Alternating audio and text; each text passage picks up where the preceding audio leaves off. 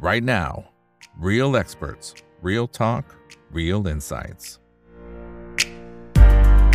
สวัสดีครับ สวัสดีเพื่อนๆนักทุนทุกคนนะครับ นี่คือ right now by อีบันพศทุกเรื่องที่นักทุนต้องรู้นะครับ และสำหรับวันนี้สิ่งที่เราต้องรู้ก็คือการเกาะติดสถานการณ์สิ่งที่เกิดขึ้นทางฝั่งของอิสราเอลกับกลุ่มฮามาสนะครับ ที่ฝั่งของอิสราเอลเองก็ประกาศนะครับในช่วงวันสองวันที่ผ่านมานะครับ บอกว่าจะยกระดับนะครับในเรื่องการบุก ตะลุยนะครับเราใช้คำว่ามันคือสงครามขั้นที่2นะครับหรือว่าเป็นเฟสสองนะครับแล้วก็ดูจากภาพต่างๆเนี่ยนะครับ ตอนนี้ก็ค่อนข้างจะตึงเครียดเลยทีเดียวนะครับ เพราะว่าหลายประเทศเองก็ออกมาปรามๆอยู่เหมือนกันนะครับบอกว่าอย่าบุกนะนะครับ เพราะมิฉะนั้นเนี่ยก็อาจจะเกิดความตึงเครียด แล้วก็อาจจะเกิดเหตุการณ์ไม่คาดฝันได้นะครับเพราะฉะนั้นเดี๋ยวต้องรอฟังอาจารย์สมชายนะครับว่าอาจารย์มองกรณีนี้อย่างไรนะครับ คนไหนที่เข้ามาแล้วก็ฝากกดไลค์กดแชร์ทุกช่องทางนะครับ Facebook YouTube Twitter ขับ House ห้องโอเวลาแชทแล้วก็ TikTok กันด้วยนะครับและสั้นๆนะครับก่อนที่จะเรียนเชิญอาจารย์สมชายขึ้นมานะครับ คนไหนที่ติดตามรายการ The Conversation บ่ายถามอีกทุกเรื่องที่นักทุนต้องรู้นะครับ ก็สามารถไปย้อนดูได้นะครับสำหรับตอนนี้นะครับ ตอนล่าสุดก็คุยกับอาจารย์เบฟนะครับ เป็น full time trader ใช้ time cycle ทฤษฎีการอย่างรู้นะครับ จะเป็นอย่างไรไปรอฟังในเทปกันได้นะครับย้อนหลังกันได้นะฮะอะเอาละครับสำหรับในช่วงนี้ได้รับเกียรติจากอาจารย์สมชายพักภาพวิวัฒน์นะครับเข้ามาร่วมพูดคุยแล้วก็ให้ข้อคิดดีๆกับพวกเรากันนะครับ สวัสดีครับอาจารย์สมชายครับผม ครับ สวัสดีครับ ครับ โอ้โห ในระหว่างที่อาจารย์ไม่อยู่เนี่ยนะครับ ต้องบอกว่าแฟนๆ เนี่ยคิดถึงกันหมดเลยนะครับนะอาจารย์เพิ่งจะกลับจากต่างประเทศนะครับ เพื่อนๆ นักทุนนะครับ วันนี้ก็ให้เกียรติกับทางรายการของเรานะครับ แต่ทีนี้ทางฝั่งของอิสราเอลเขาประกาศขั้นที่ 2 ละ เฟสสองละ แต่ว่าหลาย ๆ ประเทศเขาก็ดูจะ ใช้คำว่าขู่ได้ไหมอาจารย์ไม่แน่ใจ หมายว่าอย่าอย่าบุกเลยภาคพื้นดินเนี่ยนะครับเพราะมิฉะนั้นเขาเองก็อาจจะต้องโต้ตอบอยู่เหมือนกัน อาจารย์อ่านเกมตรงนี้อย่างไรของแต่ละฝ่ายและใครที่กำลังถือไพ่ที่เหนือกว่าฮะโอเคครับ จริง ๆ ทางด้านอิสราเอลกำลังเปลี่ยนกระบวนการหรือขั้นตอนในการบุกก่อนหน้านี้นะครับ เขาก็มีการกำหนดไว้ทั้งหมดสามเฟสสามช่วง ช่วงที่หนึ่งจะทำลายล้างโดยการบุกใหญ่เลย จำได้ไหมครับ บอกเลย ตัดน้ำตัดไฟให้คนเนี่ยนะครับย้ายจากทางด้านเหนือไปทางใต้หนึ่งล้านคน แล้วก็ปิดอะไรครับ เรื่องไฟฟ้าทำอะไรใหญ่โต ซึ่งคนก็ตกใจ เพราะนั่นหมายความว่าพลเรือนจะตายกันเยอะลำบากเพราะฉะนั้นในกรณีก็คือเฟสแรกของเขาในระยะแรกก็คือ จะทำลายล้างให้หมดสิ้นนะครับทางด้านของกลุ่มติดอาวุธ ก็คืออาจารย์จะไม่เรียกว่าผู้ก่อการร้ายนะฮะทางด้านฮามาส แล้วก็เฟสสองหลังจากที่มีการกำจัดแล้วนะครับซึ่งเขารู้ว่าต้องใช้เวลา ก็จะมีการอะไรครับล้างเขาเรียกว่าส่วนที่เหลือ คือเฟสแรกเนี่ยเหมือนกับมารุมมาตุ้มล้างแต่ว่าล้างไม่หมด เฟสสองแต่ว่าล้างไปเรียกว่าเกือบจะเกลี้ยง อันที่สองก็จะมีการล้างส่วนที่เหลือ กับเฟสสามก็จะมีการตั้งเขาเรียกว่าโครงสร้าง หรือพูดง่ายตั้งรัฐบาล โดยที่เขาบอกว่าเขาจะไม่ยึดฮามาเขาจะไม่ยึดสงวนกาซา นะครับยังให้ทางด้านของปาเลสไตน์อยู่ แต่ว่าเมื่อมีการกวาดล้างพวกฮามาสแล้วนะครับให้สิ้นซากแล้วเนี่ยนะครับในความคิดของเขาเนี่ยนะครับในที่สุดก็จะมีการตั้งรัฐบาล แต่เป็นรัฐบาลที่พูดง่ายนะครับไม่เป็นภัยต่อเขานะครับโดยที่เขาจะไม่ยึด แต่ปรากฏว่าสิ่งที่เขาทำเนี่ยปรากฏว่าประชาคมโลกเนี่ยประนามนะครับเพราะว่าอะไรครับการทำแบบเนี้ยมันผิดกฎหมายระหว่างประเทศ ในด้านกฎหมายว่าดูการลบ แต่ต้องไม่ทำลายพวกพลเรือน ยังปิดน้ำปิดไฟไอ้แบบนี้มันเท่ากับว่ามันเป็นการสิ่งที่มันอะไรครับทำให้คนนะทั่วโลกเนี่ยมีการประนามอย่างมหาศาล แม้กระทั่งพันธมิตรของเขาอเมริกาก็ไม่เห็นด้วยสหภาพยุโรปนะครับ ซึ่งก็มีการแตกแยกในระดับหนึ่งก็ไม่เห็นด้วย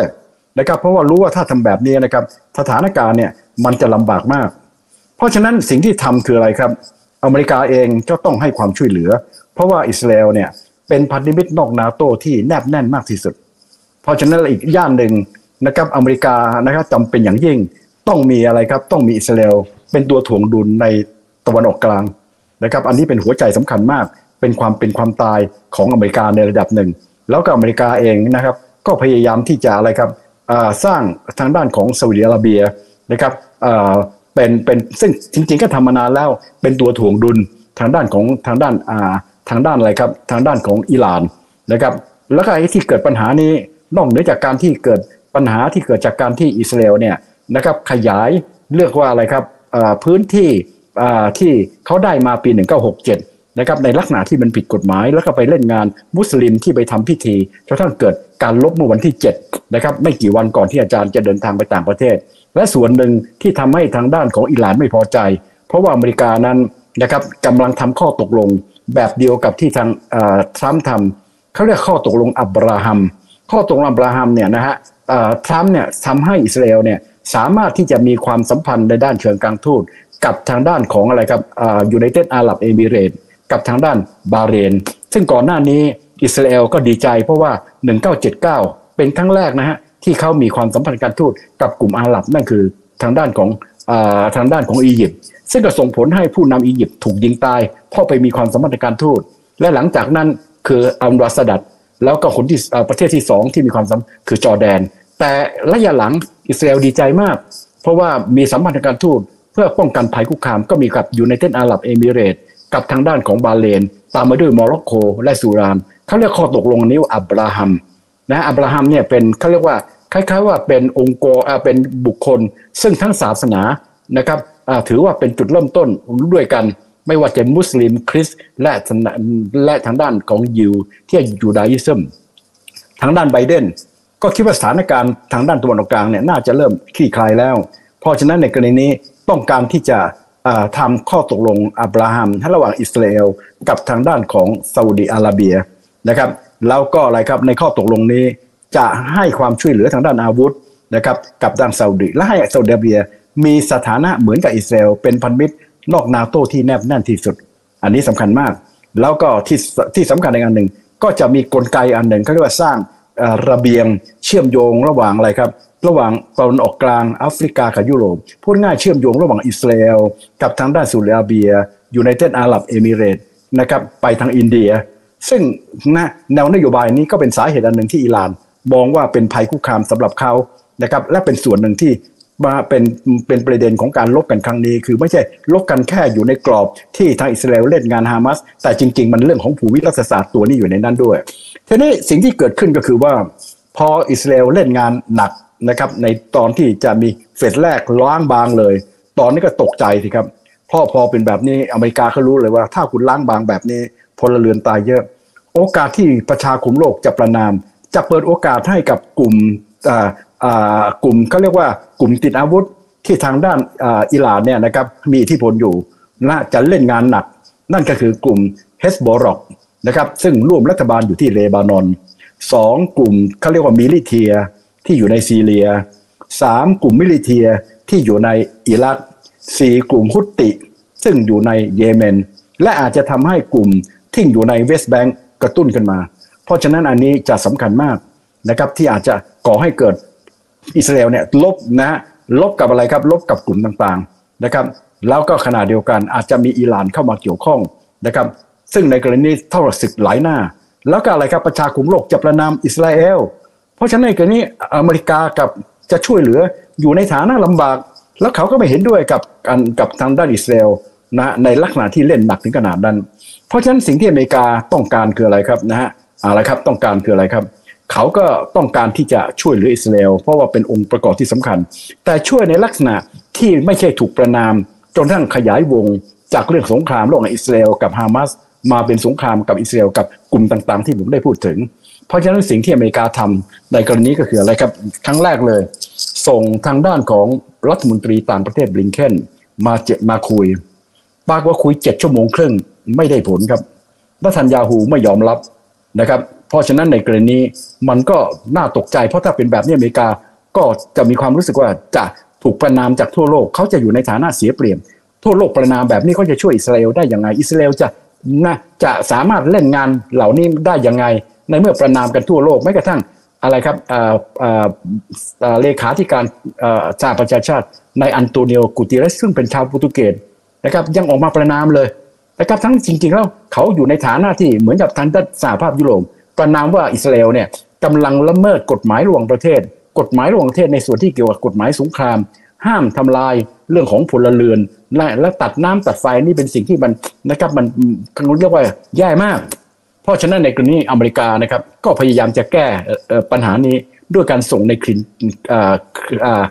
รัฐมนตรีต่างประเทศในคลินเกนมาเจรจาเจ็ดชั่วโมงครึ่งเป็นไปไม่ได้ เพราะฉะนั้นไบเดนต้องทำไงครับ ก็ต้องมาเอง แล้วก็จะเปิดฉากนะครับหาทางเจรจาร่วมกับพันธมิตรคืออียิปต์จอร์แดน แล้วก็อิสราเอลแต่ปรากฏว่าก่อนที่จะมาก็เกิดมีการบอมโรงพยาบาลคุณจำได้ไหมครับโรงพยาบาลตายกันเยอะ ตอนนั้นนะครับใครต่อใครก็บอกเนี่ยอิสราเอลเนี่ยเป็นคนบอม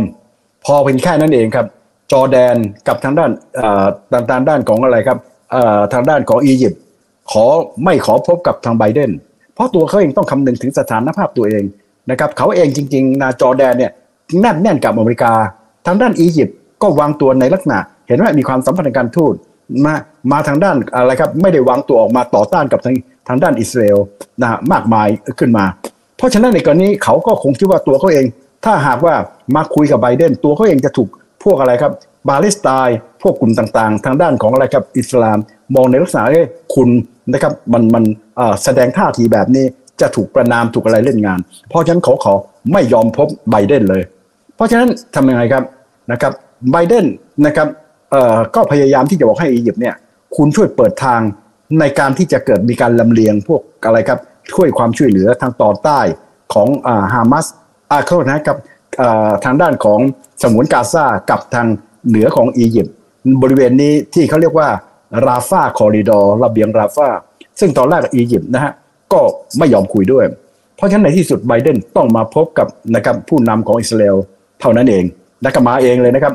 แล้วก็คุยกันนะฮะได้ผลครับนะไบเดนเก่งมาก เพราะไบเดนพูดอันหนึ่งที่อยู่ในความรู้สึกทางด้านจิตใจของรัฐานยาฮูเขาบอกว่านี่คุณอะกำลังแก้แค้นนะครับ ในลักษณะที่ใช้อารมณ์นะครับ ใช้ความเกลียด ความอะไรครับความโมโห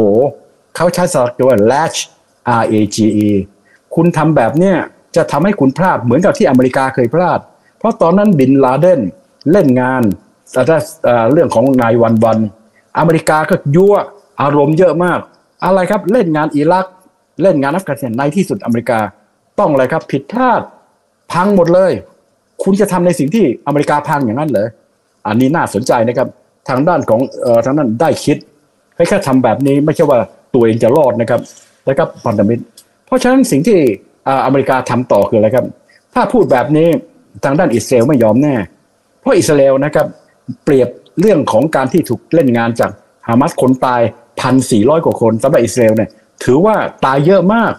นะครับในกรณีอิสราเอลมองว่าวันที่เจ็ดที่มีการบุกตอนนี้สถานการณ์เปรียบเหมือนกับ Holocaust Holocaust ก็คือสถานการณ์ที่ทางด้านฮิตเลอร์ ฆ่ายิวเป็นล้านล้านคนเป็นล้านคน เพราะฉะนั้นก็มองว่าอันนี้เป็นโฮโลคอสครั้งที่สองเพราะฉะนั้นการที่เขาจะมาฟังใครต่อใครแม้กระทั่งอเมริกาที่จะบอกให้เขาหยุดยั้งเป็นไปไม่ได้นะครับ แต่เขาก็ฟังว่าเฮ้ยถ้าอย่างนั้นจะทํำยังไง แต่จะให้เขาหยุดยั้งเขาต้องเล่นงานเล่นงานฮามาสอย่างรุนแรงแน่นอนนะครับกำจัด เพราะฉะนั้นอเมริกาก็หาทางออกนะครับในลักษณะนี้ก็คือหนึ่งบอกกับทั้งในอิสราเอลเลยว่า ผมจะเป็นหลักประกันช่วยเหลือคุณเต็มที่ หนึ่งในนั้นก็คืออะไรครับ ส่งเรือบรรทุกเครื่องบินสำคัญมากสองลำครับวอชิงตันกับอีกอันหนึ่งก็คือไอไอเซนฮาวซึ่งเรือบรรทุกเครื่องบินเนี่ยมีทั้งเรื่องของอะไรครับ มีทั้งปรมาณูมีเรื่องอันนี้สำคัญมากสองมีการอะไรครับขนสิ่งที่เรียกว่าทัด ทัดจะมาจากคำว่า terminal high altitude defense area เป็นเครื่องมือในการที่จะช่วยอิสราเอลในการปกป้องขีปนาวุธ ที่ทางด้านจรวดหรืออะไร จากทางด้านเฮสบอลล็อกหรือจากทางด้านนี้ได้อย่างเข้มข้น อันต่อไปก็คืออะไรครับ ปรับปรุงเขาเรียกไอรอนโดมไอรอนโดมเนี่ยเป็นอ่าเป็นอะไรครับเป็นอ่าเครื่องป้องกันขีปนาวุธที่มีความอะไรครับความแม่นยำแล้วก็มีลักษณะเข้มแข็งมากนะครับป้องกันทางด้านของไอ้โดรน ป้องกันเรื่องขีปนาวุธที่ยิงมาจากทางด้านของจากทุกทาง นะครับซึ่งเข้มแข็งมากจนกระทั่งเซเลนสกี้ยูเครนอะขอบอกอิสราเอลบอกให้ความลับกับเขาหน่อยได้มีเลยเขาจะได้ป้องกันขีปนาวุธจากทางด้านรัสเซียปรากฏอิสราเอลเขาบอกว่า ผมนะครับจะช่วยคุณยังไงก็ได้ แต่เรื่องนี้ช่วยไม่ได้ เพราะถ้าช่วยบอกความลับเนี่ยเขาก็แย่เพราะถ้าถึงนี้แต่ขณะเดียวกันอเมริกาก็รู้เลยครับว่าไอรอนโดมเนี่ยดีมาก แต่ที่เขากลัวก็คือว่าทางด้านของเฮสโบรักเนี่ยนะครับมีเขาเรียกว่าจรวด หรือว่าทางล็อกเก็ตเนี่ยนะครับเป็นมีบอกเป็นเป็นเรียกว่าเยอะมากเลยเป็นแสน เพราะฉะนั้นถ้าเกิดมีการยิงมาพร้อมกันร่วมกันอื่น ไอ้ตัวที่แข็งแข็งอันนี้อาจจะไม่แน่ใจ เพราะฉะนั้นอเมริกาก็สร้างความมั่นใจมาปรับปรุงไอรอนโดมอีกอันหนึ่ง แล้วก็มีการส่งกองกำลังมาในระดับหนึ่ง เพื่อบอกนะครับตาอิสราเอลว่าคุณจะปลอดภัยในแง่ไหน แต่อย่าก่อให้เกิดพลังทางด้านทั่วโลกประนามคุณ เพราะถ้าประนามคุณเนี่ยนะครับ มันจะเป็นการ เร่งเล้าเปิดโอกาสให้ทางด้านของกลุ่มจิตอาวุธถือโอกาสนะครับนะฮะร่วมกับทางด้านอิหร่าน เพราะฉะนั้นในกรณีก็เท่ากับบอกอิสราเอลว่า คุณจะปลอดภัยในส่วนนี้ และขณะเดียวกันการที่เขาส่งกองกำลังต้องการบอกอิหร่าน ต้องการบอกกลุ่มเหล่านี้ว่า เฮ้ย คุณอย่าเล่นหนักนะครับ เพราะว่าถ้าคุณเล่นหนักเนี่ยผมเอาคุณเลยนะ ในขณะนี้เพราะต้องยอมรับอย่างหนึ่งนะครับว่า ถ้าเราดูให้ดีทางด้านของอิสราเอลนะครับมีปรมาณู อิหร่านยังไม่มี และอิหร่านนะอาจจะเข้มแข็งมองในแง่ว่ามีพวกอะไรครับโดรนมีอะไรต่างแต่ในด้านของกำกำลังลบจริง ๆ อิหร่านยังอ่อนแออยู่ครับ เพราะฉะนั้นไม่ต้องพูดนะทางด้านของอิสราเอลมีปรมาณูอิหร่านไม่มีลบกันแค่นี้นะครับและยิ่งทางด้านอเมริกาไม่ต้องพูดถึงเลย เพราะฉะนั้นในกรณีนะครับโอกาสที่ทางด้านอิหร่านเนี่ยจะเข้ามาเล่นเป็นตัวเต็มเต็มที่เนี่ยค่อนข้างจะจำกัดมาก แต่ถ้าเกิดมันมีกรณีที่โอ้โห ทางด้านอิหร่านทางด้านอิสราเอลเสียศูนย์ ประชาโลกเนี่ยทำมาเล่นงานนะครับมาตุ่มมาตุ้มเพราะอันหนึ่งที่สำคัญก็คือกลุ่มอะไรครับติดอาวุธอะจะผลึบขึ้นมา ซึ่งอันนี้จะทำให้ศึกหลายหน้า อิสราเอลจะอยู่ในฐานะลำบาก อเมริกาก็อยู่ในฐานะลำบาก เพราะฉะนั้นสิ่งหนึ่งที่ทำให้ทางด้านอิสราเอลพอมั่นใจได้ก็คือ มีเรื่องของเครื่องมือในการปกป้อง เรื่องขีปนาวุธ และขณะเดียวกัน ก็เป็นการส่งสัญญาณไปยังอิหร่านบวกกับพวกนี้ว่าคุณครับผมเอาจริง และในที่สุดก็เอาจริงครับ เพราะว่าอะไรครับ เมื่อสองวันก่อน เราจะเห็นว่าทางอเมริกาเป็นครั้งแรกในสงคราม ตั้งแต่วันที่7นะฮะส่งกองกำลังเล่นงานอกองอะไรครับไอฐานยิงจรวดยิงไอ้นี้ของซีเรีย แต่ไม่ใช่รบกับซีเรียนะครับรบกับไอ้พวกเขาเรียกว่ากองกำลังติดอาวุธพวก militia แต่ไม่ได้เล่นงานที่ฐานของเขาแต่เล่นงานบริเวณที่เขายิง เพื่อบอกกับทางด้านของ militia ว่านี่คุณผมนะครับยิงคุณก็ได้ แต่ที่ทำแบบนี้สั่งสอนคุณ ไม่ต้องการที่จะให้คุณนะครับอะไรครับยิงเข้ามา ถ้ายิงต่อ ผมจะเล่นงานนะครับในถึงฐานคุณเลย และบอกทางด้านเฮสบอรอกหรือใครเห็นได้ยังครับ ผมจะยิงคุณที่ตรงนี้ ยิงต่อขึ้นมาได้เลย เพราะฉะนั้นนี่ก็เท่ากับเป็นการนะส่งสัญญาณแนบในลักษณะป้องปรามไม่ให้เกิดดุนและส่งสัญญาณไปยังทางด้านของอะไรครับ ทางด้านของอทางด้านของอิหร่านไว้ว่าคุณถ้าส่งเสริมมาแบบนี้ ผมก็จะเล่นนะครับ ซึ่งอันนี้ก็เป็นส่วนหนึ่ง กับอีกส่วนหนึ่งเมื่อได้อย่างนี้ องค์ประกอบต่อไปที่อเมริกาป้องกันไม่ให้เกิดการลามปามนะครับจนกระทั่งอิสราเอลต้องปรับเรื่องของยุทธศาสตร์ ก็คืออะไรครับ บอกอิสราเอลว่าจะต้องเปิดช่องทางให้ความช่วยเหลือนะกับการอะไรครับกับคนที่คนนะลี้ภัยไม่ไม่ใช่ปิดนู่นปิดนี่ แล้วก็อะไรครับแม้กระทั่งเล่นงานพลเรือนตายกันเยอะแยะไอ้แบบเนี้ยนะ คุณต้องลบ มิฉะนั้นเราต้องต่อสู้ในเรื่องของอะไรครับกับประชาชนประนามกันทั่วโลก เพราะในกรณีบอกอิสราเอลว่า คุณต้องเปิดช่องทางนะครับในลักษณะที่จะให้มีความช่วยเหลือทางด้านมนุษยธรรมนะครับไม่ใช่อยู่ดีปิด ซึ่งตอนแรกสังเกตดูอิสราเอลปิดหมดนะฮะแม้กระทั่งอินเทอร์เน็ตต่างๆ ก็ปิดจนกระทั่งอะไรครับทางด้านของกาชาติหรือใครต่อใครที่ไปให้ความช่วยเหลือ ติดต่อไม่ได้เลยโรงพยาบาลก็แย่ในที่สุดอิสราเอลยอมครับ เริ่มที่จะให้ นะครับมีการติดต่อทางด้านอินเทอร์เน็ต แล้วก็มีการอะไรครับในที่สุดก็ยอมที่จะนะครับร่วมกับอียิปต์ในที่สุดพออียิปต์นะครับกับทางจอร์แดนรู้ว่าไอ้ที่บึมโรงพยาบาลเนี่ยความจริงไม่ใช่ฝีมือของอิสราเอลเลย เป็นฝีมือที่ไม่ได้ตั้งใจของกลุ่มเขาเรียกว่าอัลจีฮัดคือกลุ่มที่อยู่ในอยู่ในฉนวนกาซาในฉนวนกาซานอกจากมีกลุ่มฮามาสแล้ว ก็มีกลุ่มที่เขาเรียกว่าอิสลามิกจีฮัดนะครับซึ่งกลุ่มเหล่านี้ ต้องการยิงอิสราเอลแต่ไปพลาดไปตกที่ทางด้านของอะไรครับตรงด้านของไอ้โรงพยาบาลพอดีนะครับแล้วก็เลยบอกว่าเนี่ยอิสราเอลทำแต่ตอนหลังถ้าก็มีการพิสูจน์ออกมาจนเป็นที่น่ายอมรับของหลายของอียิปต์แม้ว่าทั่วไปจะบอกเอ้ยมา แต่ทางด้านทั่วไปมันมีการฉายวิดีโอมีต่างๆ เพราะฉะนั้นอียิปต์นะครับก็ต้องยอมรับว่าเออจริง ๆ อันนั้นไม่ใช่เป็นของอิสราเอลเพราะฉะนั้นก็เกิดการเจรจาทำให้ทางด้านอียิปต์เนี่ย ก็ได้เปิดเขาเรียกว่าทางด้านของลาฟานะครับอนุญาตให้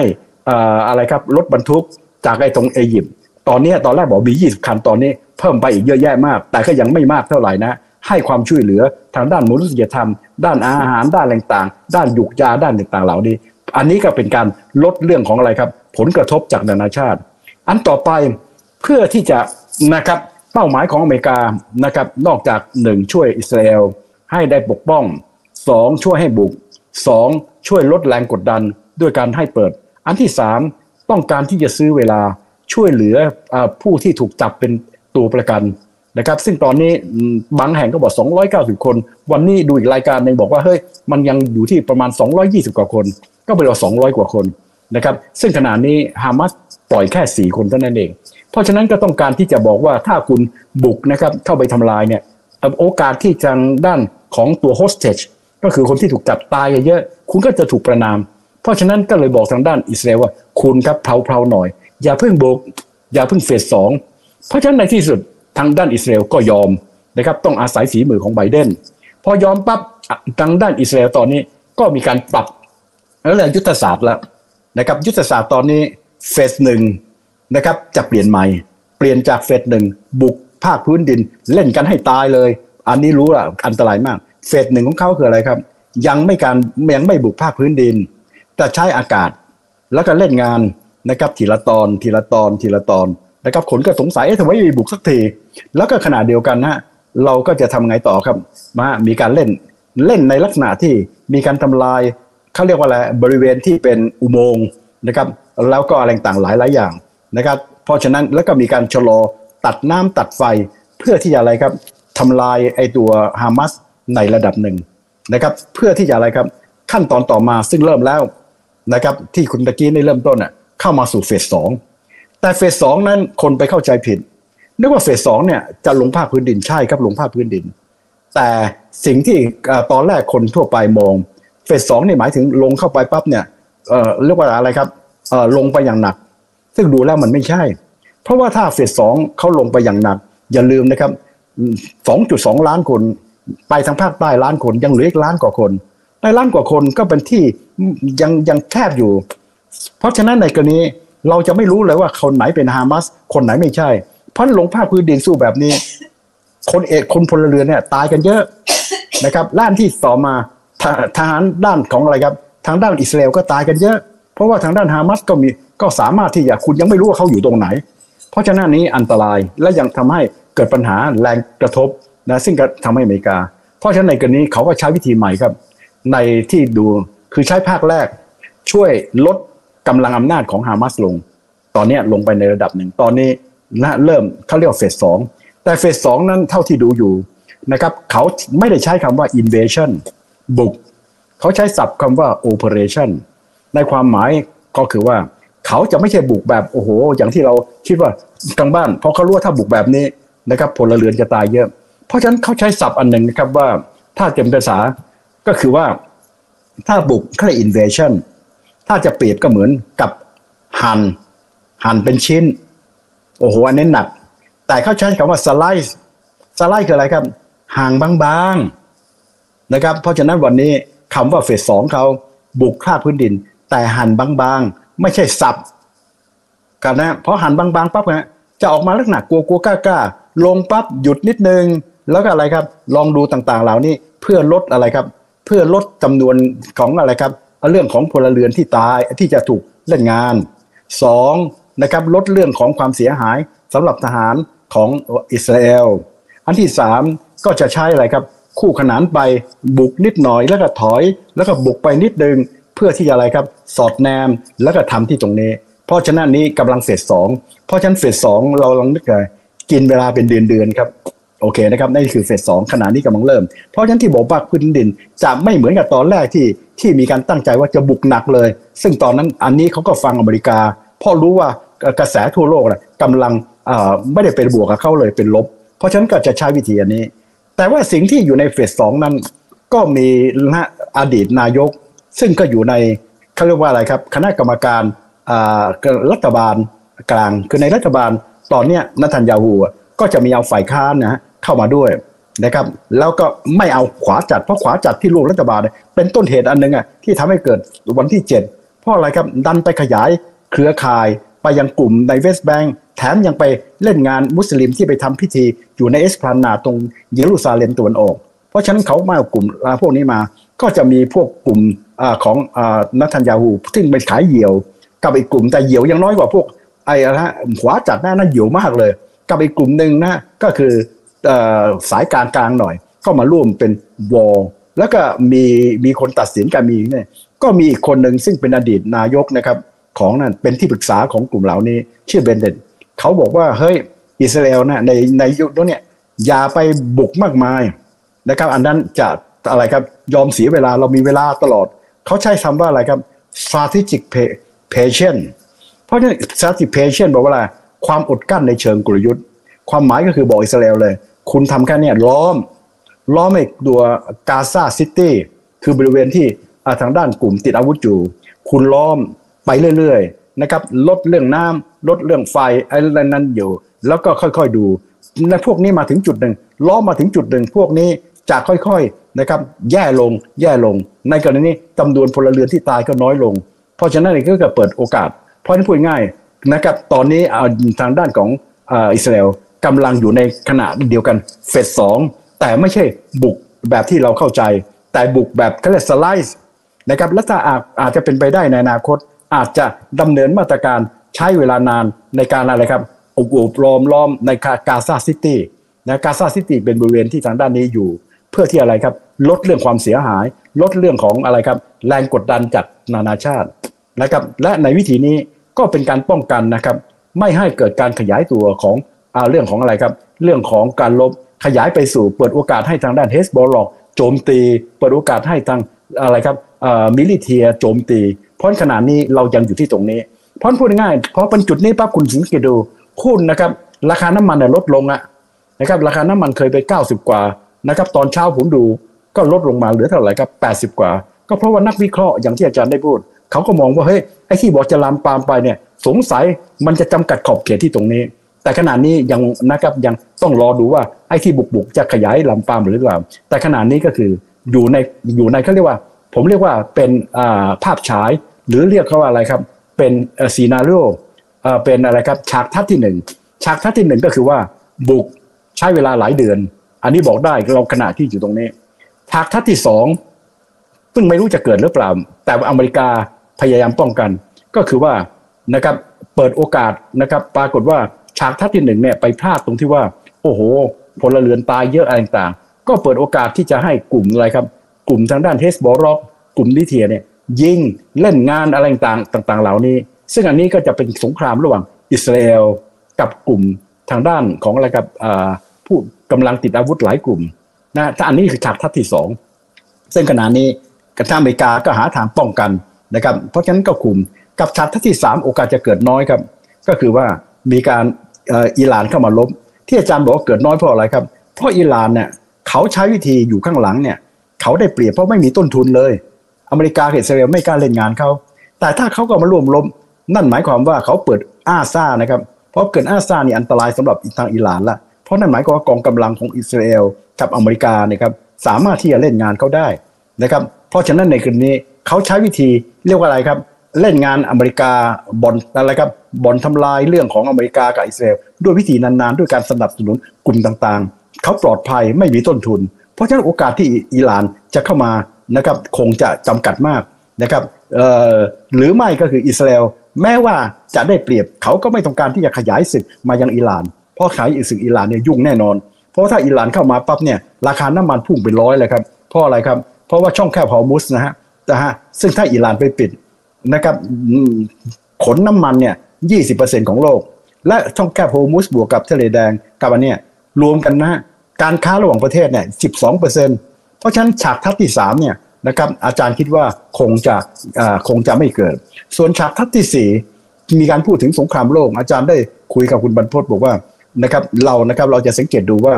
เวลามีเรื่องอะไรต่างๆนะ จะมีหน้าโซเชียลมีเดียออกมาว่าสงครามโลกอยู่เรื่อยเลยนะครับจำได้ไหมครับเรื่องของยูเครนกับรัสเซียโอ้ยรัสเซียถึงจุดเนี่ยจนป่านเนี่ย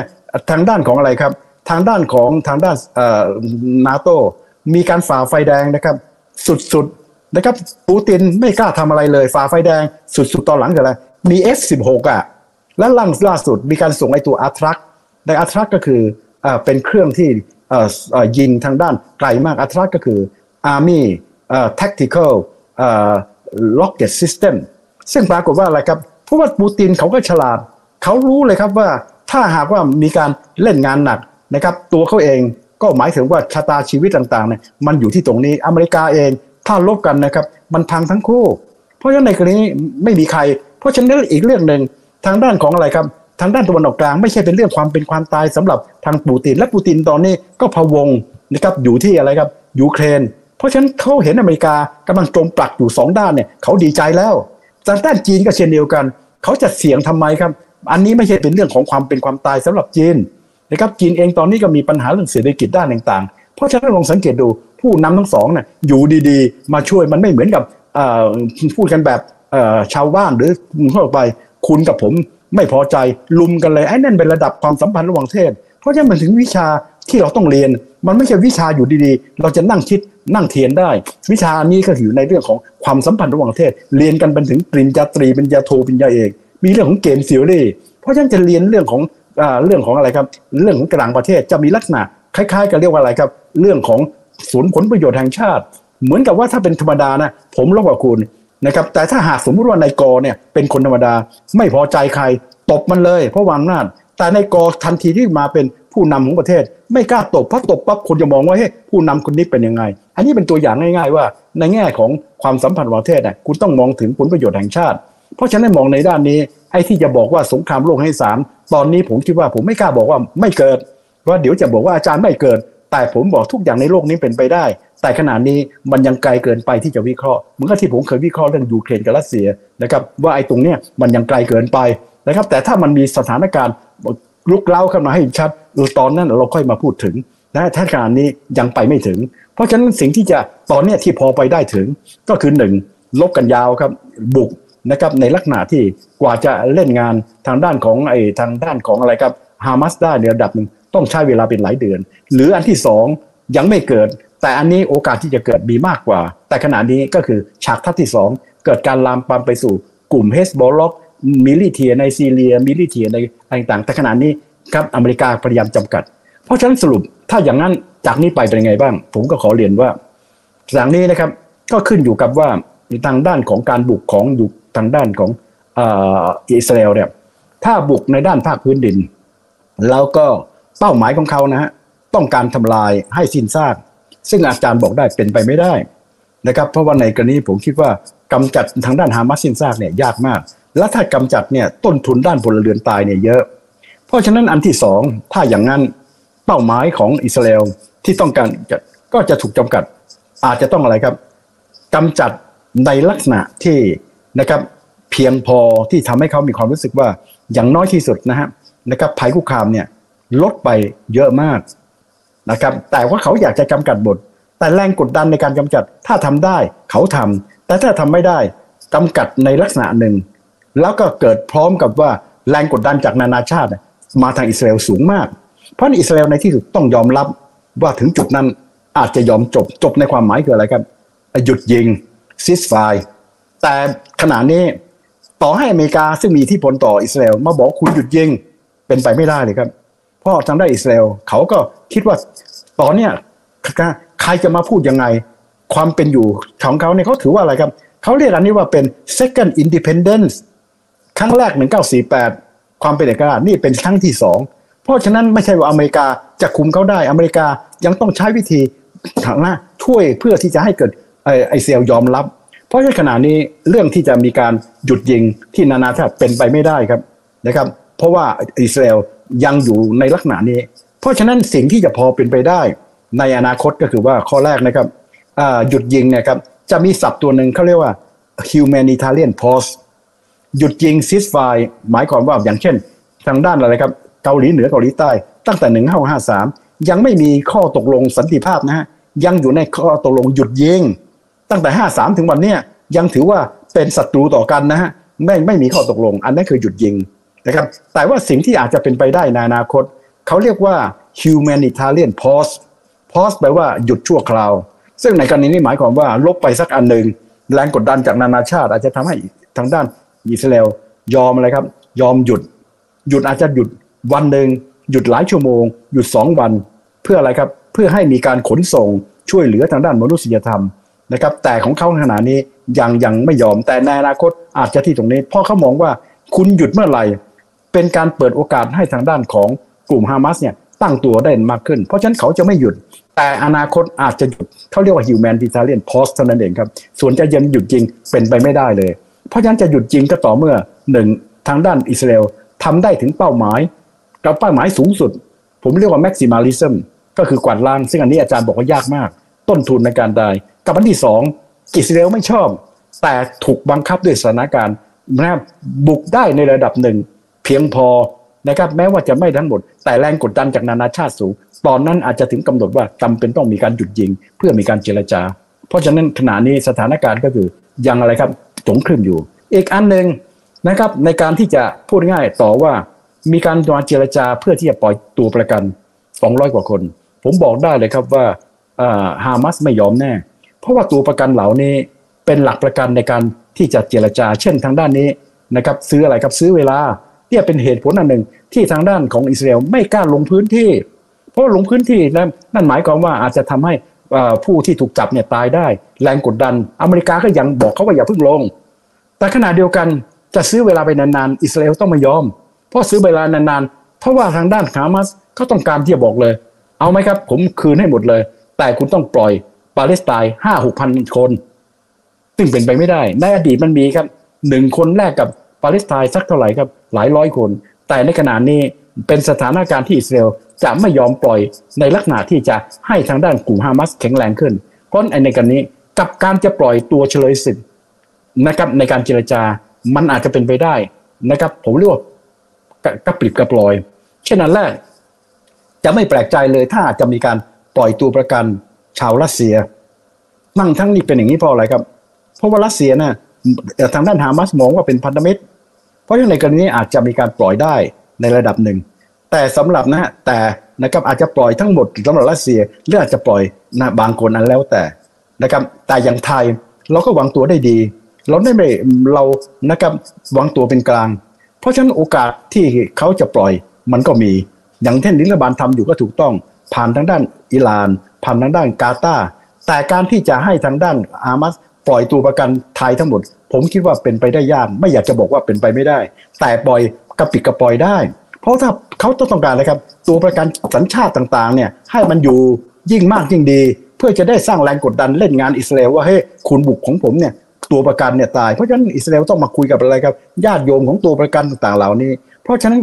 สิ่งที่อาจจะประสบความสำเร็จได้ก็คือกระปิดกระปล่อยอาจจะปล่อยได้บางคนเท่านั้นเอง แต่ไม่ใช่ออกมาทั้งหมดนะครับสำหรับนี้ ถ้าโชคดีก็อาจจะได้บางคน เพราะว่ายังไงก็ตามไอการเก็บตัวประกันเนี่ย เป็นหลักประกันอันหนึ่งในการต่อรองหลักประกันเรื่องของอะไรก็ทางฮามาสเพราะฉันพูดง่าย เกมนี้จึงอธิบายสรุปว่าจากจุดนี้การลบนะครับการสุดคอนฟ lict ยังนานอิสราเอลยอมรับ long and difficult เป็นเวลาหลายเดือน จนกว่าเมื่อไหร่ครับ จนกว่าไอ้กลัวกลไกนะครับทางด้านของฮามาสเนี่ยถูกอิสราเอลเล่นงานในระดับหนึ่งที่เพียงพอตราบใดที่ยังไม่เพียงพอตรงนั้น สถานการณ์ก็ยังยืดเยื้อต่อ แต่ถ้าจะมีการหยุดยิงอาจจะยังเก่งที่สุด เขาเรียกว่า humanitarian pause ชั่วคราวเป็นนั้นนั้นท่านเอง แต่ขณะนี้ยังไม่ได้พูดถึงแต่มีการพูดที่ตรงนี้นะครับแต่เรื่องการหยุดยิงทั่วไป ต่อให้ใครต่อใครไม่มีสั่งสามารถที่จะกำหนดชะตากรรมให้มีการหยุดยิงได้ครับ เพราะฉะนั้นพูดง่ายเราอยู่ในฉากทัศที่หนึ่งแล้วถ้าหากว่าฉากทัศที่หนึ่งมันลามปาม ในลามปามมีมีสองกรณี เช่นหนึ่งปรากฏว่าพลเรือนตายกันเยอะ แรงกดดันที่จะทำให้พวกก่อพวกอะไรครับติดอาวุธเฮ้ยถือเป็นโอกาสเล่นซะเลยนะครับกับอันที่สองปรากฏว่าอะไรครับ ไอตัวจรวดหรืออะไรที่ยิงมา อเมริกาปรากฏว่าป้องกันไม่ดีเพราะป้องกันไม่ดีจะเปิดโอกาสให้ทางด้านกลุ่มนี้ถล่มได้มากขึ้น แต่อเมริกาตอนนี้ก็เตรียมกองกำลังสำหรับป้องกันนี้เต็มที่ เพราะฉะนั้นปัจจัยที่จะขยายไปสู่ฉากทัศที่สองขึ้นอยู่กับความสามารถของอเมริกา กับทางด้านเสียในการปกป้องขีปนาวุธต่างๆ เพื่อไม่ให้มันลามปาม กับอันที่สองการบุกนะครับจำนวนของพลเรือน แรงกดดันจากประชามติโลกจะมีมากมายขนาดไหน แต่แน่นอนแรงกดดันจะมีอยู่ตลอดเวลา และก็ประชามติจะมีการประนามอิสราเอลตลอดเวลา เพียงแต่มันมีสองระดับ ประนามถึงขีดหนึ่งกลายมาเป็นชนวนที่ทำให้อะไรครับทางด้านของพวกอะไรครับพพวกติดอาวุธเนี่ยถือโอกาสกับอะไรประนามระดับหนึ่ง เป็นประนามอย่างที่เราเห็นอยู่นะประนามกันทั้งวันเลย แต่ก็ยังไม่ได้รุนแรง เพราะฉะนั้นนักวิเคราะห์ต่างๆ จึงมองว่าเรากำลังอยู่ในฉากทัศน์ที่หนึ่งแม้ว่าจะมีเพิ่มเพิ่มราคาพลังงานมันถึงลดลง เพราะว่ายังลบกันอีกนาน แต่ยังไม่ได้ไปสู่ฉากทัศน์ที่สองนะครับอันนี้ก็เป็นส่วนหนึ่งแต่ฉากทัศน์ที่สองประมาทไม่ได้อาจารย์เองก็ไม่กล้าประมาทเพียงแต่ว่าขณะนี้อยู่ในฉากทัศที่หนึ่งฉากทัศที่สองจะเกิดขึ้นด้วยเงื่อนไขสองอัน อเมริกาเกิดพลาดไม่สามารถป้องกันแรงกับอันที่สอง อิสราเอลทำเกินมากจนทั้งแรงกดดันนั้นที่สองส่วนจากทัศที่สามที่จะมีทางด้านอิหร่าน อาจารย์ยังคิดว่ายังมีโอกาสยังมีข้อจำกัด ส่วนจากทัศที่สี่ผมคิดว่าอย่าเพิ่งพูดเลย เรื่องสงครามโลกไว้สถานการณ์มันเริ่มที่จะอะไรครับมีมีมีอะไรครับมีกลไกหรือว่ามีสัญญาณขนาดนี้ยังไปไม่ถึงครับ เพราะฉะนั้นนี้ก็ขอสรุปสถานการณ์ เพราะฉะนั้นพวกในสถานการณ์ยืดเยื้อพราะการที่รัฐบาลบอกทางด้านของอะไรครับแรงงานให้กลับเนี่ยถูกต้อง นะครับ ตอนนี้มันยังยืดเยื้อนะครับ แล้วก็อาจนะถูกกระต้องมันให้แรงงานเนี่ยกลับเนี่ยถูกต้องแล้วครับ แล้วก็ผ่านทางด้านอิหร่านเจรจาเพื่อที่จะช่วยเหลือตัวที่บริการอันนี้เป็นสิ่งที่ถูกต้อง แต่อันนี้จะทำได้ในขอบเขตจำกัดครับ แล้วถ้าอีกหน่อยสถานการณ์คลี่คลายลดลงนะครับกลับไปอีกหน่อย แต่ในเรื่องของอิสราเอลกับทางด้านนี้ผมขอเรียนว่าไอ้ที่ลบลงกันอยู่เนี่ยต่อให้อิสราเอลปราบปรามยังไงก็ตาม เชื้อของความขัดแย้งเนี่ยมันตั้งแต่ 1948 มีการจัดตั้งรัฐอิสราเอลแต่ไม่มีรัฐปาเลสไตน์เชื้อตรงนี้แล้วในระยะหลังอิสราเอลก็หลอกทายพยายามขัดขวางนะครับเรื่องของการจัดตั้งรัฐปาเลสไตน์ตั้งแต่เรื่องของอะไรครับข้อตกลงออสโล และระยะหลังยังไปอะไรครับเล่นงานทางด้านปาเลสไตน์มากขึ้น เพราะฉะนั้นการที่จะหาทางคลี่คลายในอนาคตนะครับหลังจากที่อิสราเอลจะสามารถปราบปรามทางด้านฮามาสได้ระดับหนึ่งก็ตาม ถ้าจะคลี่คลายได้ ต้องยอมรับว่าในที่สุดจำเป็นต้องมีสองรัฐครับ พูดง่ายเป็นรัฐปาเลสไตน์ที่จะต้องเกิดขึ้น แต่เป็นรัฐปาเลสไตน์ที่แทนที่จะอยู่ภายใต้อำนาจของฮามาสแต่เป็นแรงนะเป็นปาเลสไตน์ที่อยู่ภายใต้กลุ่มที่เราเรียกว่า Palestinian Authority ซึ่งเป็นกลุ่มสายกลางนะครับอันนี้ทางทางออกคือถ้าไม่ได้ตั้ง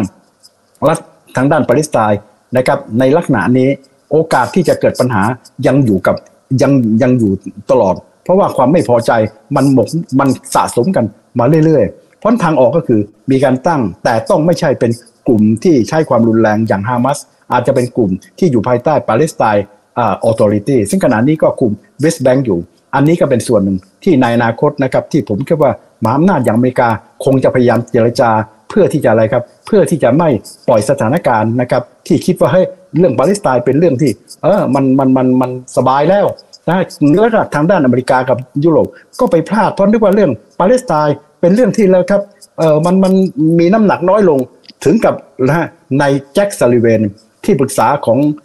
ของประธานพิไบเดนเนี่ยเขียนอยู่ในบทความ Foreign Affair นะครับ แล้วก็เขียนบอกว่าเฮ้ย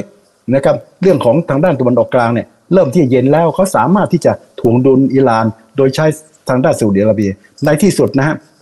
บทความนี้ออกมาสองวัน เขาต้องนะส่งมาทางไหน ขออะไรครับ ขีดไอ้ตรงประโยคว่าอะไรครับ สถานการณ์ ลดความรุนแรงลงตัวนี้ออกเลยนะครับประเมินพลาดครับเพราะไม่คิดว่าสถานการณ์จะเกิดวันที่ 7 อันนี้ก็เป็นส่วนหนึ่งเพราะเขานึกว่าสถานการณ์เนี่ยทางด้านปาเลสไตน์ชักจะเรียกว่าอะไรครับ อยู่ในลักษณะที่ความสนใจน้อยลงแม้กระทั่งประเทศพวกซาอุดิอาระเบียชักจะให้ความสนใจน้อยจนทั้งทรัมป์เนี่ยสามารถที่จะพัฒนาข้อตกลงอับราฮัมนะครับและตอนนี้กำลังขยายไปสู่ซาอุดิอาระเบีย อันนี้เป็นความผิดพลาดของตะวันตกพูดง่ายเป็นการประเมินที่ผิดพลาด มาครับมาไม่ยอมรับเรื่องของตัวตนของทางด้านปาเลสไตน์ซึ่งในอนาคตผมคิดว่าทางออกจะต้องมีเรื่องของการยอมรับเรื่องของการจัดตั้งรัฐปาเลสไตน์นะครับคู่ขนานไปกับทางด้านรัฐอิสราเอลครับเพราะวันนี้ก็เป็นการอัปเดตให้เราถือสถานการณ์และวิเคราะห์สิ่งที่กำลังเกิดขึ้นในอนาคตครับ อืมครับครับอาจารย์เออมีคำถามเข้ามานะครับ เดี๋ยวขอสักหนึ่งน่าจะได้สัก หนึ่งถึงสองคำถามนะครับท่านนี้บอกว่าอาจารย์ครับทำไมสหรัฐอเมริกาเนี่ยไม่ใช้สิทธิ์วีโต้นะครับ ให้อิสราเอลนะฮะหยุดยิง อืม อ่า หมายถึงสี่สมัชชาเปล่าน่าจะหมายถึงอันนั้นนะครับคนได้เลยครับ คืออย่างนี้ทางด้านสมัชชาเนี่ยนะครับ ผมขอเรียนนะครับเอ่อข้อแรกนะครับเอ่อสมัชชาเนี่ยไม่แม้ว่าจะมีการประนามอิสราเอลสมัชชาไม่มีผลบังคับ ในแง่กฎหมายระหว่างเทศ ที่จะมีผลบังคับต้องมาจากคณะมนตรีความมั่นคงสองในสามนะครับ แต่ต้องไม่มีการวีโต้ ซึ่งในกรณีเราจะเห็นได้ชัดว่าจริง ๆ เอาเข้าจริง ๆ ก็มีผลนะครับจำกัดคุณดูสิครับ ทางด้านของเกาหลีเหนือเนี่ยถูกมติของอะไรครับเขาเรียก resolution เป็นมติที่ทางด้านของอะไรครับมหาอำนาจเห็นด้วย ทางด้านรัสเซียเห็นด้วยนะในเรื่องของการอะไรครับทดลองขีปนาวุธนิวเคลียร์แล้วก็ภัยคุกคามแต่วันนี้เขาทดลองสบายเลย ทั้งทั้งที่ถูกแซงชั่น รัสเซียเองกับอะไรครับนะฮะเป็นผู้ที่เล่นงาน แต่วันนี้นะครับพูดง่าย เฉยเลยเพราะต้องพึ่งพา เพราะฉะนั้นแม้กระทั่งมติอันนี้ขึ้นมาได้ เพราะฉะนั้นนี้ก็เป็นเหตุผลอันหนึ่งนะฮะที่อธิบายเรื่องของอะไรครับเรื่องของไอ้ท่าทีต่างๆ เพราะฉะนั้นในกรณีอเมริกา สิ่งที่อเมริกาตอนนี้ต้องการคืออะไรครับ พยายามที่จะต้องปกป้องทางรัสทางด้านของอิสราเอลแต่ปกป้องไม่ใช่ปกป้องเต็มที่ เป็นการปกป้องที่จะต้องยอมรับถึงแรงกดดันที่มีต่อเขามีต่อมติมหาชน เพราะฉะนั้นในกรณีเขาก็ต้องพยายามไม่ให้ทางด้านอิสราเอลเนี่ยน่าทำเลยเถิดเพราะฉะนั้นต้องยอมรับสิ่งที่คือกฎหมายระหว่างประเทศ ซึ่งอีกทางนั้นก็คืออะไรการเคารพเรื่องของกฎหมายระหว่างประเทศ เรื่องของอะไรพลเรือนเรื่องต่างๆ เหล่านี้อันนี้คือท่าทีของอเมริกา เพียงแต่ว่าสิ่งที่กำลังทำอยู่เนี่ยยาก เขาเรียกภาษาอังกฤษว่า paradox คือทำสองเรื่องคู่กันไป แต่มันขัดแย้งกันนั่นคืออิสราเอลทำเรื่องแรกเขาบอกกับใครต่อใคร ผมนะจะอะไรครับนะครับ ผมบุกผมต้องล้างเล่นงานทางด้านฮามาสแต่ขนาดเดียวกันเป็นการล้างโดยมีเป้าหมายอันที่สองคนละเรือนตายน้อยสองช่วยเหลือทางด้านอะไรครับ คนที่ถูกจับคำถามก็คือ คุณทำได้ยังไงวะคุณบุกทางด้านนี้นะครับล้างบางแล้วทางล้างในลักษณะที่พลเรือนตายน้อย แล้วการที่สอง เรื่องของการอะไรครับผู้ถูกจับปล่อย อันนี้ก็เป็นปัญหาว่าจะทำได้ยังไง แต่อิสราเอลเขาบอกทำได้นะครับทำได้ในแง่นี้ก็คือว่าค่อยๆบุก ค่อยๆเฉือน แล้วก็ค่อยๆดู แล้วก็เกิดไปพบนะครับว่าให้ทางด้านของผู้ก่อการร้ายยอมแพ้ ทางด้านนี้พวกถูกจับอาจจะรอด อันนี้ก็เป็นส่วนหนึ่งที่เขาพยายามที่จะบอก แต่ว่าจริง ๆ ผมคิดว่าสองเป้าหมายนี้มันขัดแย้งไปในตัวนะครับต้องดูว่าเขาทำได้ขนาดไหน และเป็นสิ่งที่อเมริกา ก็กดดันทางด้านอิสราเอลขอให้นะอย่าไปสร้างปัญหาในร่างของมติ โดยเฉพาะเรื่องเรื่องของการเรื่องของอะไรเรื่องของชีวิตของพลเรือน เรื่องของการตัดน้ำตัดไฟตัดอะไรต่างๆเนี่ยควรจะมีช่องทางให้เขามีการหายใจด้วย แต่ก็เห็นด้วยว่าก็จะอันนั้นจะต้องขจัดภัยคุกคาม อันนี้ก็เป็นส่วนหนึ่งที่เราจะต้องมาดูต่อว่า ถ้าทำได้มันก็อยู่ในฉากทัศที่หนึ่งถ้าทำไม่ได้ ฉากทัศที่สองจะเกิดขึ้นแน่นอนครับ อืมครับครับอ่าโอเคนะครับ เดี๋ยวขอเป็นคำถามสุดท้ายนะครับ อาจารย์นะครับอ่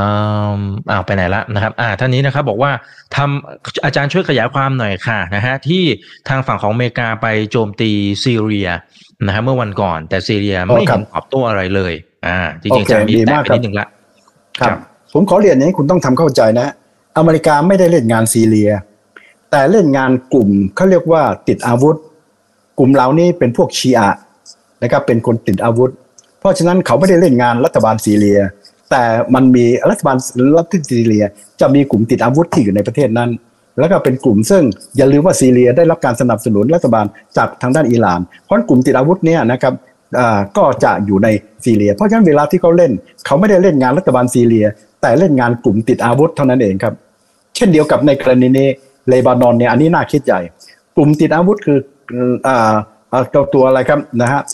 กลุ่มติดอาวุธเนี่ยนะครับปรากฏว่าเป็นส่วนของรัฐบาลเฮซบอลเลาะห์นะครับเป็นส่วนของรัฐบาลอันนี้สิสำคัญกลายเป็นส่วนเขามีรัฐบาลนะมีทั้งสามศาสาสามเพราะฉะนั้นเฮซบอลเลาะห์เนี่ยเป็นกลุ่มนะครับที่มีน้ำหนักอยู่ในรัฐบาล เพราะฉะนั้นอันนี้สิอันตรายนิดหนึ่งเพราะว่าถ้าเล่นกลุ่มเฮซบอลเลาะห์รัฐบาลของมันอาจจะหมายถึงกำลังเล่นงานทางด้านของรัฐบาลอเลบานอนนะเพราะว่าส่วนนี้อันนี้สิจะเป็นส่วนที่ใกล้ชิดกับทางรัฐบาล แต่ว่าจริง ๆ ก็มุ่งเป้า แต่ทางด้านรัฐบาลก็กลัวว่าตัวนะอีกสองอีกสองพรรคเขาก็ไม่ได้ร่วมมือด้วย แต่เฮซบอลเลาะห์เนี่ยเป็นกลุ่มติดอาวุธที่เป็นส่วนของรัฐบาล อันนี้จะแตกต่างกับในกรณีของอิรักกับซีเรีย ที่มันมีกลุ่มที่ก็ militia เพราะเวลาที่เขาโจมตีเป็นโจมตีนี้ แต่ไม่ได้โจมตีรัฐบาลหรือของประเทศนั้นครับ อืมครับอ่าเพราะฉะนั้นเคลียร์นะครับ จริง ๆ มันมันเป็นพาดหัวข่าวไปนะครับ ต้องเข้าไปดูศึกษาข้างในด้วยนะครับ โอเคครับอาจารย์นะครับ วันนี้ขอบพระคุณมากๆเลยนะครับ แล้วก็ขอบคุณนะครับสำหรับ 2,000 ท่านในค่ำคืนนี้ด้วยนะครับนะยังไงฝากกดไลค์กดแชร์กันด้วยนะครับแต่เดี๋ยวยังไงถ้ามันมีอัปเดตอะไรก็อาจจะขออนุญาตเรียนเชิญอาจารย์เข้ามาพูดคุยอีกนะครับ วันนี้ขอบคุณครับอาจารย์ครับ ครับสวัสดีนะครับ ส่วนครั้งหน้าเป็นเรื่องไหนรอติดตามนะครับ นี่คือไรนาวใบบันพดทุกเรื่องที่นักทุนต้องรู้ครับ สวัสดีครับ ถ้าชื่นชอบคอนเทนต์แบบนี้อย่าลืมกดติดตามช่องทางอื่นๆด้วยนะครับไม่ว่าจะเป็น Facebook, YouTube, Line Official, Instagram และ Twitter จะได้ไม่พลาดการวิเคราะห์และมุมมองเศรษฐกิจ และการลงทุนดีๆ แบบนี้ครับ อย่าลืมนะครับว่าเริ่มต้นวันนี้ดีที่สุด ขอให้ทุกท่านโชคดี และมีอิสรภาพในการใช้ชีวิต ผม อีกบรรพฒนาเพิ่มสุขครับ